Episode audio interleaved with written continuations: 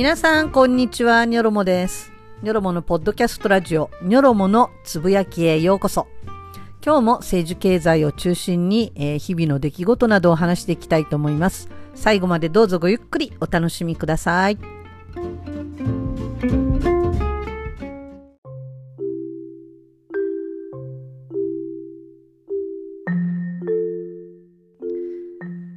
はい、えー、またまた1ヶ月以上のご無沙汰ですが、お元気でしょうか、えーもう12月になってしまいましたね。今年もあと1ヶ月を切りました。えー皆さんね、今インフルエンザ流行ってますけど、えーお元気でお過ごしでしょうか？えーっとね、昨日でしたかね、ニョロモの長男、東京でコロナにかかったなんていうね、LINE が来てびっくりしましたけれども、えー1日ぐらいで熱はすぐ収まって、まあ、元気を取り戻したようでちょっとほっとしています。皆さんはいかがお過ごしでしょうか？えっ、と、今日はですね、まあ、今年最後になるかもしれないですけれども、まあ、頑張ってもう一回ぐらいは年内に撮りたいと思うんですけれども、えー特に何を喋ろうっていうのは決めていません、今回は。えーということで、いろいろとお話をしていきたいと思います。えー最後までどうぞお付き合いください。よろしくお願いします。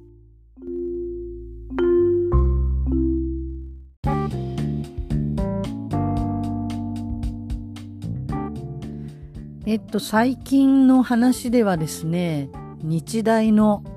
アメフト部の話がありますよね。えっと、アメフト部を廃部にするっていう話になっちゃった。あれもなんかあの、保護者の、えー垂れ込みというかそういうので、えー違法薬物の使用が、まあ、明るみになってもうこれは廃部だっていう話になったんですけれどもなんか説明会が行われたんですねその部員とそれから保護者に対して。えーで部員の7割が、まあ、会場に足を運んで直接説明会を聞いて、えー保護者の方はオンラインでという話でしたね。えーそのなんで保護者はオンラインなのかっていうと、えーなかなかねこう厳しい意見とか質問がガンガン来た時に、えー対応したくないっていうねちょっと及び腰の職員たちの考えがそうさせたんじゃないかなんていうふうにも言われてますけれども、まあ、そんなことが行われました。で、えー、と会場では学生が質問を、まあ、何人かしたようなんですが返答は一切なかったというふうに報じられています。そしてもう廃部っていくらなんでもね真面目にやってきた人にとってはあまりにひどい話ですよね。それなんでなんか、えーいろいろ、まあ、世間一般でも批判が起きていますけれども、えー一応継続審議みたいな継続の方向みたいな話もあるみたいですけれども、まあ、実際のところどうなっていくのかね。だって真面目にやっている人特に日大のあの、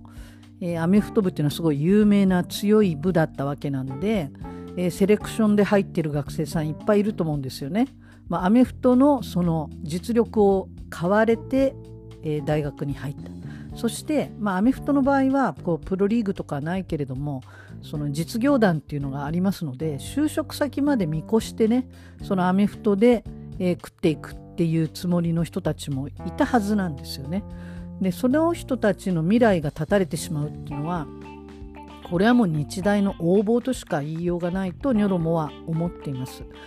でなんで日大のねあの一番トップにあの方がいるんですか？なんか小説家でね一番トップでふさわしいのかどうかっていうのもねちょっと一番最初から気にはなっていたんですけれども、えーそこら辺もね気になるしそれから、まあ、似たような話だけれども、えっと宝塚の問題もありましたよね。えー宝塚の、えーあれ星組？何組だったんでしょう？えっとまだそのトップにこう出てるような偉い人じゃなくって研究生って呼ぶんでしょうか？まだ学生と言うんでしょうか？えーまあ、舞台は踏んでいたんだと思うんですけれども一応なんかリーダー的なことも、えー後輩の指導とかもやっていたようですけれども、えーその人が、まあ、自死をしたということでその宝塚のブラック加減がね最近になってこう明るみになったわけなんだけれども、まあ、最初からねやっぱりあの閉鎖社会だし女性だけがいるとそれで思いっきりこう上下関係が激しくて、まあ、体育会とも違うんだろうけれどもそれよりもっと陰湿かもしれないなっていうのは、まあ、昔から思っていたことではありました。まあ、よく今までねあの自死っていうそういうまあ本当に悲しい結末っていうのが今までなかったのが不思議なくらい、まあ、耐えられなかったら多分やめていったんだと思うんですよね。でこの亡くなった人の状態を見るとまあほとんどねその過労によるうつ病併発みたいな状況だったようですよね。もうほとんど寝る間もないぐらいお稽古とそれから後輩への指導それからま先輩たちからのしごき、まあ、こういうのがあって本当にもうヘトヘトになっていたっていうようなことがねなんか報道されていましたけれどもそうまでしてまあ、芸能界ってでもまあ往々にしてあるのかもしれないですけどねそういうもうしごき的ないじめ的な、まあ、上下関係も激しいですしだからこそ、まあ、ほとんどの人は脱落していって、まあ、トップアイドルとかトップで生き残れる人っていうのは本当にほんの数人しかいない、まあ、そういう、えー、まあ社会というか、まあ、そういう世界なんだろうけれどもでもやっぱりね自分の命が一番大事ですよ。もうこれはもう無理と思ったら本当にやめればよかったんだよなって思うんだけれどもでもうつ病にまでなってしまっているとそこへの思いは至らないのでやっぱり死を選んでしまう。もう本当にねもうこういうこと二度と起こしてはいけないことらし自浄作用が多分ないんですよねこういう世界。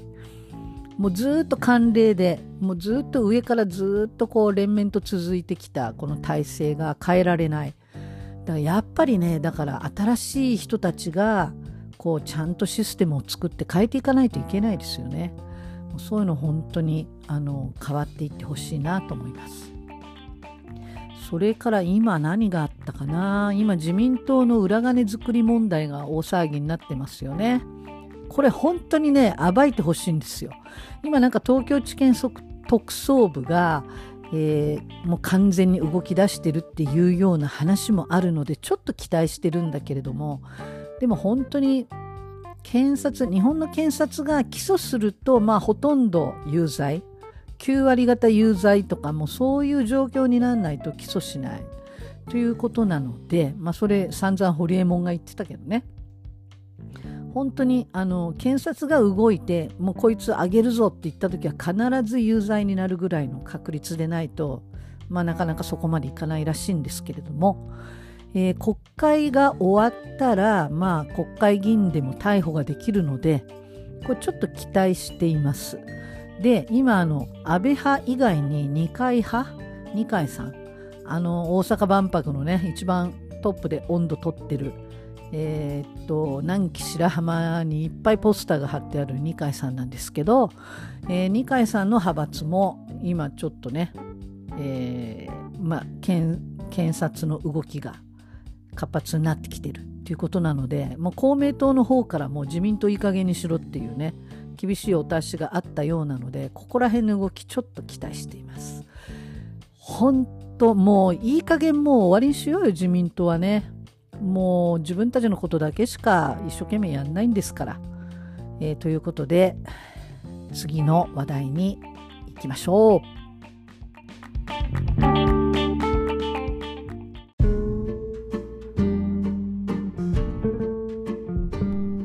ニョロモのつぶやき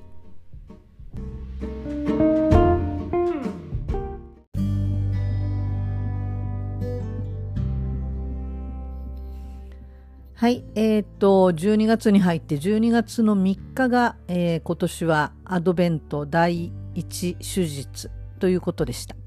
えー、っと第1週からね第4週まで、えー、アドベントがありまして、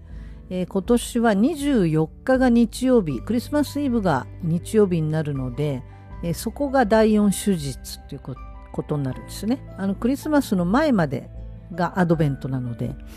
えー、アドベントゥスっていう、えー、ラテン語これが、えー、来臨するとか、えー、到来するとかそういう意味だそうなんですけれどももうまさしくキリストがこの世界にいらっしゃった日、えー、それが、えー、キリストのお誕生日であるこのクリスマスですね。クリスマスっていうのこのスペルを見ていただくとわかるんですけれども、えー、クライスト、えキリストですね。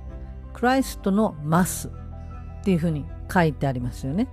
えこれ MAS っていうのは、えミサのことを表していて要するにキリストの、えミサ、まあ、キリストをお祝いする日っていう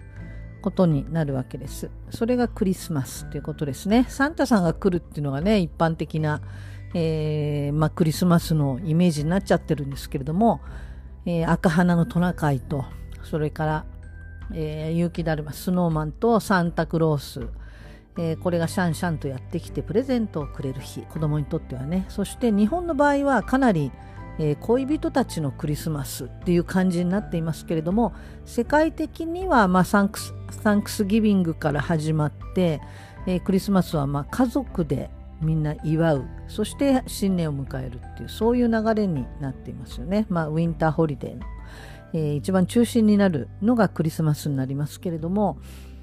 えー、ニョロモは、えー、このポッドキャストでも何度もお話ししていますけれども、一応ですね、一応という言い方もどうなのかと思うけど、まあ、のクリスチャンなんですね。えー、っと、福音派と呼ばれる、えー、プロテスタントの教会に通っています。アメリカの福音派っていうと、もうテキサス州とかあの辺いっぱいいてですね、えー、まあ、えー、なんでしょうね、その、まあ、中絶反対とか一生懸命やっていたりしてトランプを応援してたりするっていうイメージがすごい強いんですけれども。それともあれなのかな？アメリカの福音派っていうと、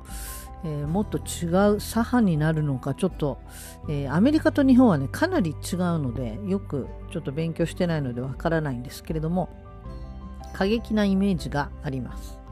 えー、今イスラエルを一生懸命応援してるのもねアメリカのクリスチャンだったり、まあ、その福音派の人たちだったりするのでちょっとね嫌な感じはニョロモは持っていますけれども、えー、とちょっとこの話から、えー、どういうことをお話ししたいかというとですね、まあ、ニョロモの、えー、最も尊敬しているキリスト者っていうと、まあ、何人もいらっしゃることはいらっしゃるんですけれどもその中でも中村哲さんという素晴らしい方がいらっしゃいます。えー、この人は、えー、クリスチャンで皆さんよくご存知だと思うんですけれどもアフガニスタンでずっと奉仕をされてきたお医者様ですね、えー、お医者様としてアフガニスタンに渡ってそしてたくさんの患者さんたち、え病気に苦しむ人たち栄養が足りない人たちなどをね見てこられた。そして結局医者が救える人数じゃないと。もうこれだけの人を救うには医療ではないもうこの土地にちゃんとあの農業とかそういう人が生活できる環境を作らなければいくらやってもね追いつかないということで、えー、中村哲さんはですね白衣を脱ぎ捨てて作業着を着て重機を動かして、えー、そうですねユンボとかねユンボってご存知じゃないかなこうパーショベルですよね。ああいうのを動かして水路を作った。あそのことで有名な方です。もう荒れ果てた荒涼としたもう砂漠のようなところに中村哲さんがものすごい距離のこの水路を作って灌漑用水のようにしてですね緑豊かな大地に変えた、まあ、そのことによって人々の暮らしがねもう、えー、劇的に良くなって、まあ、お医者さんが一生懸命あの来た患者さんを治すっていうんじゃなくて本当にそこに住んでる人たちの健康を豊かにしたっていうことで、えー、もうアフガニスタンでも大変尊敬されている方です。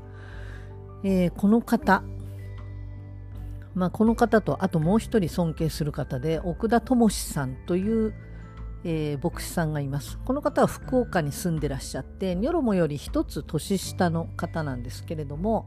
えー、この方はですね、ずっとまあライフワークとして、まあ、もちろん牧師としてあの立派な教会、えー、東八幡教会、キリスト教会というところの牧師をされていますが、えー、それだけではなくてですね、えー、NPO 法人放牧という、えー、組織を作って、そしてずっとこの地元でホームレスの方たちの支援をされてきた。でホームレスの人たちに例えばその子ども食堂とかそういうののようにね食事を食べさせるとかあの身の回りの世話をするとかそういう話じゃないんですね。この放牧がやっているのは、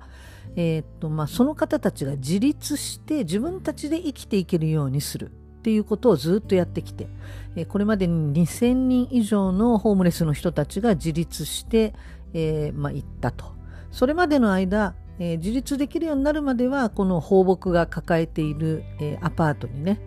えー、住んでもらってそこでこう生活ができるようにだんだんとこうトレーニングもしながら、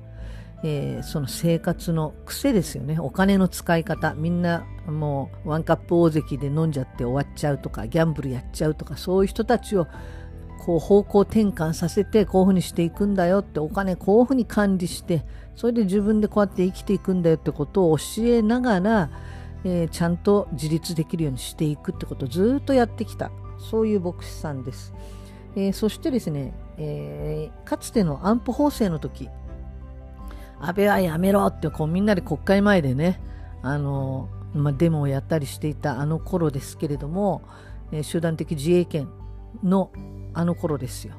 あの頃にシールズっていう大学生たちのあの若い人たちの団体がありました。その中でもリーダー的存在だった奥田明君秋っていうのは愛にキリストの木って書いて秋っていうふうに言ってこの奥田牧師の息子さんなんですねこの人がね、まあ、そんなことで奥田先生のことは知ったわけですが、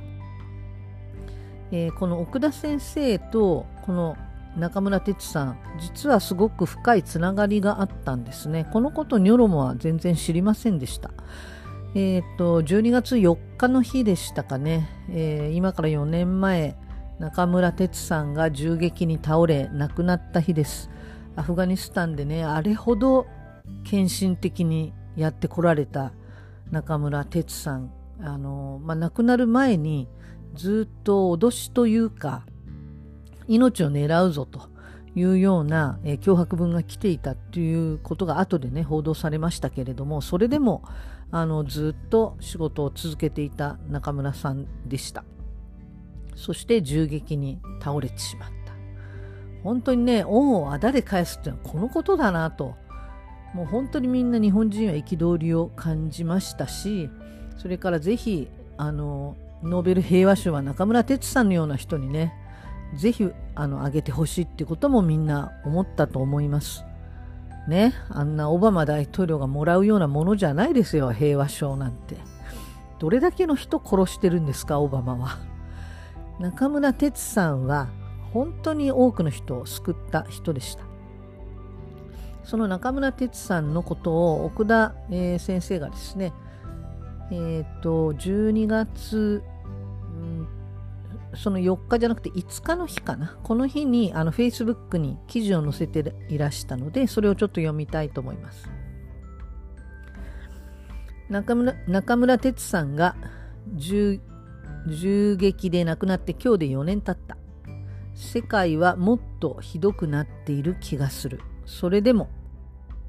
4年前に書いた文章をもう一度シェアする。ということで4年前の記事をシェアされていました。中村哲さんが銃撃を受け亡くなった。僕は言葉を失った。書けないという思いと書かなきゃという思いが錯綜している。だが自分のために少し書こうと思う。ペシャワール会が始まった1983年僕は大学1年生だった。大阪の釜ヶ崎で日本の現実を知らされた。1990年東八幡協会に赴任。その後細々とホームレス支援を始めた。実は当時ペシャワール会の報告会は東八幡協会で行われていた。今や中村さんの講演会となるとすごく大勢の人が集まるがその頃は数十名の小さな会だった。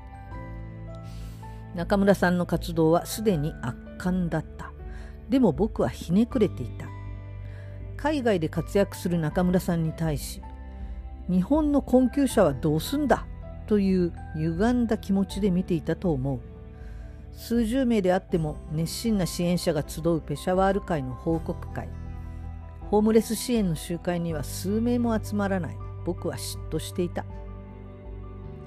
ペシャワール会の初代事務局長は佐藤裕二さんというお医者さんで中村さんとは大学同期。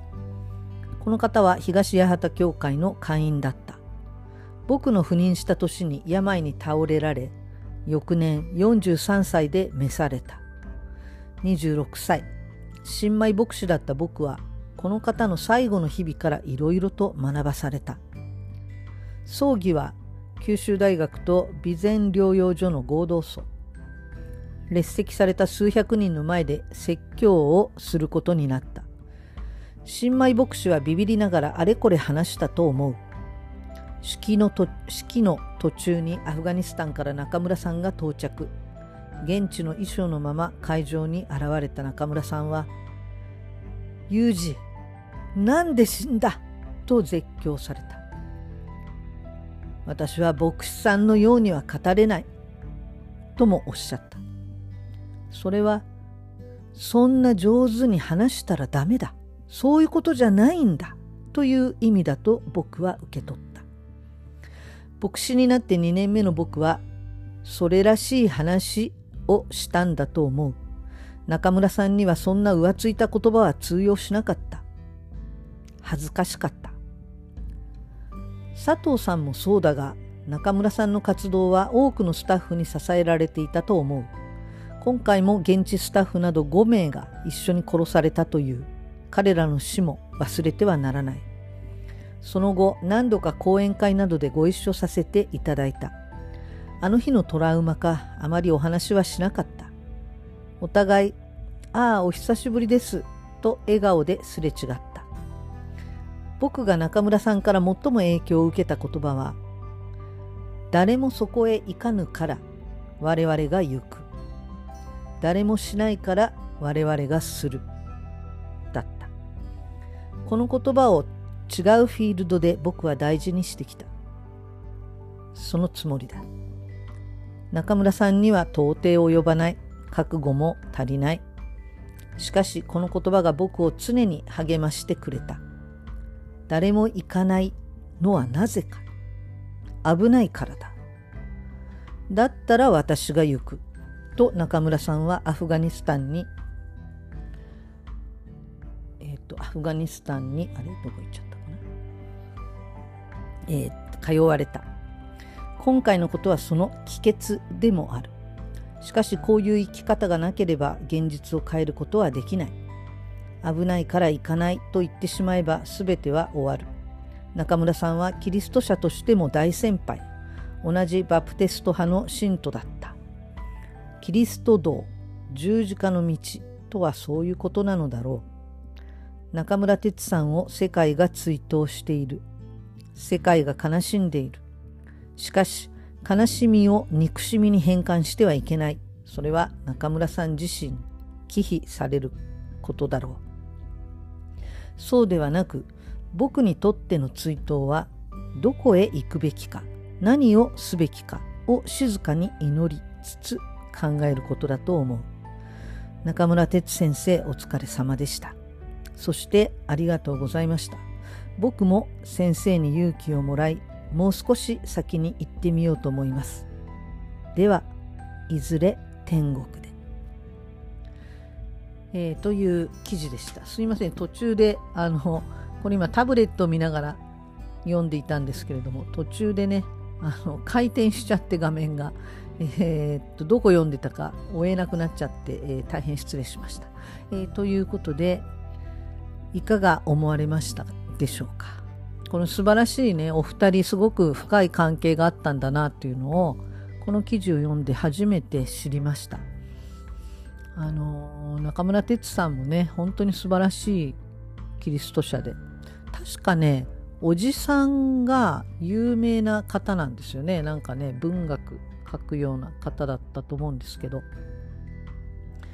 すごくおっとりとされて最近あの映画がありましたね。中村哲さんの。それちょっと見そびれたんですけれども、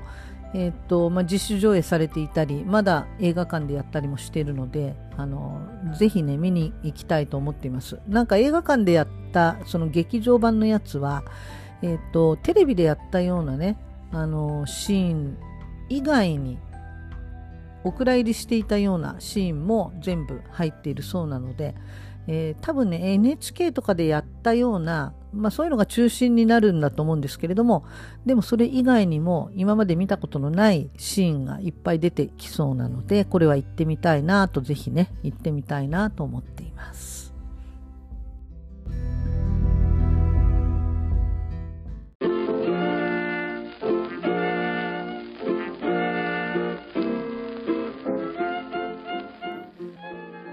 はい、えー、というわけで今回はこれぐらいでね終わりにしようと思っているんですがえー、っとですね、えー、ガザ地区イスラエル対ハマスの戦いは、えー、7日間の休戦を超えてですね終わって、えー、また戦闘が開始されています。もうねもはやそのパレスチナ側からパレスチナというか、まあ、ハマスですね。ハマスの方からやり返すような力もそんなに、まあ、残っていないしもう一方的にイスラエルにやられてるっていう感じなんですけれども、えー、12月7日の記事ではですね死者は16,248人、えー、これが、えー、このガザ地区の死者ということで、まあ、ハマスの戦闘員とか民間人とか区別はないですが、まあ、ほぼ民間人ですよねこれ。そしてその7割が女性と子供である。ということだそうです。えー、っとね、2013年のある大学教授の外国の方が書いてた大阪大学だったかなかなんかのなんかホームページにあった記事によるとですね2013年のその時の記事では、まあ、これだけあの紛争がいろいろ報道されているイスラエルのこのパレスチナの問題であっても死者はまだこれまでトータルで1万人にも満たないって書いてあるんですよ。2013年の時。でも今回すでに1万6000人以上がもう1回の今回のこの戦闘で亡くなってる。その2013年までの累計よりもはるかに多い人たちが今回亡くなってしまいました。でその時のね記事に、え、さらにこう書いてありました、えーまあ、イスラエルのことはそうやって報道されたりするんだけれどもではアフリカはどうだと？その2013年の時点でコンゴ共和国ここではもうすでに500万人の人が内戦で死んでいるっていうふうに書いてあったんですね。あのコンゴってもうどこにあるかもねアフリカのどの辺にあるかもちょっと分かんないっていうのが、まあ、日本人的感覚ですけれども、まあ、実際問題ニョロモも分かりませんけれども、えー、コンゴでは500万人ちょっともう想像を絶する数字の人たちが亡くなっているってことなんですねその時点で。そしてその他にもよく、えー、耳にするのがスーダン、えー、日本の自衛隊も南スーダンのところにえー、っとなんか支援に行きましたよね。あの時は、まあ、その戦闘地域ではなくてあれだから小泉さんの時だったのかな。その自衛隊を派遣するっていうことでいろいろ揉めてそれは憲法に触発するんじゃないか。これ憲法違反じゃないかっていうんでもう日本でも大反対が起きたのがあったと思うんですけど、えー、っとその時っていうのはその戦闘地に行くんじゃなくて安全な場所に行ってその市民の生活を支援するだから道路を作るとか、まあ、そういうことをやってたんですよね。でかなりえ地元の人たちからは感謝されたみたいな話がありましたけれどけれどもそれでもこう近くまでえー、被弾したりとか、まあ、そういうちょっと恐怖を味わったりしたこともあるみたいな話は聞きましたがその、えー、スーダンですね南北スーダンこの戦い、えーまあ、合わせてそれもやっぱり38万人とか40万人とかそういう数字の人が亡くなっているっていうふうにねあの記事で読みましたアフリカのことって本当にほとんど報道されないわけですよね。あの日本の全ての報道の中でアフリカに関することって0.2%とかそんな程度だっていうそういう資料もありました。えー、やっぱこう身近じゃないんですよねアフリカのことがね。だから私たちウクライナとか、えー、それからこのイスラエルの問題これもずっと報道が続くともうやがて聞かなくなるというか興味も持たなくなるみたいなところがありますけれども報道されてもいないんですよねアフリカの問題は。これ世界中で見ると本当にあまりにもやっぱりこの紛争っていうのが多くて人間の愚かさっていうのをねほんとつくづく感じざるを得ません。いつになったら平和が来るんでしょうか？もう一体何百年何千年この戦いを続けてるんでしょうか？それこそ紀元前の、えー、エジプトのね文明だとかメソポタミアだとか、まあ、そういう大昔から人間ってずっとこうやって争いを続けている本当なんとかならないのかなとで例えばイスラエルを見ても今のネタニヤフ首相も元軍人ですし、その前の首相もその前の首相も確かにみんな軍人なんですよね。元軍人。だからやっぱ軍人が政治をするって本当にやっぱダメなんだろうなと。アフリカでもやっぱり軍がこの国を支配しちゃってるわけですから、軍人っていなくならないんですかね、この世から。そしてその軍人にその軍人が戦えるっていうのは武器があるからであって、まあ、武器をねあの作る会社これもなんとかならないのかなと本当にねお金がこういうことに回っていくっていうのは良くない実際問題朝鮮戦争とかそれからベトナム戦争で日本は経済がかなり潤いましたそういう事実はありますでもそのために戦争をどっかで起こそうなんて思ってる連中がいるのもまた事実なので本当にこういう考えはやめてもらいたいですね。みんなが幸せでニコニコ笑って過ごせる日が一刻も早く来るようにそう願ってやみません。ということでまた、えー、今今年ねもう一回ぐらいまあもう一回2回2回無理だなもう一回は撮りたいなと思っているニョロモです。えー、ということでまたお会いしましょう。じゃあね、バイバイ。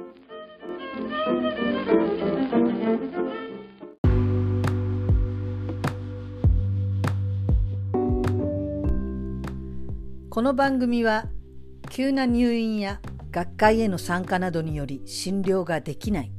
そんな院長先生に代わってあなたの歯医者さんで代わりに診療を代行するお助け歯医者さんテンポラリーデンティストジャパンの提供でお届けしました。それではまた次回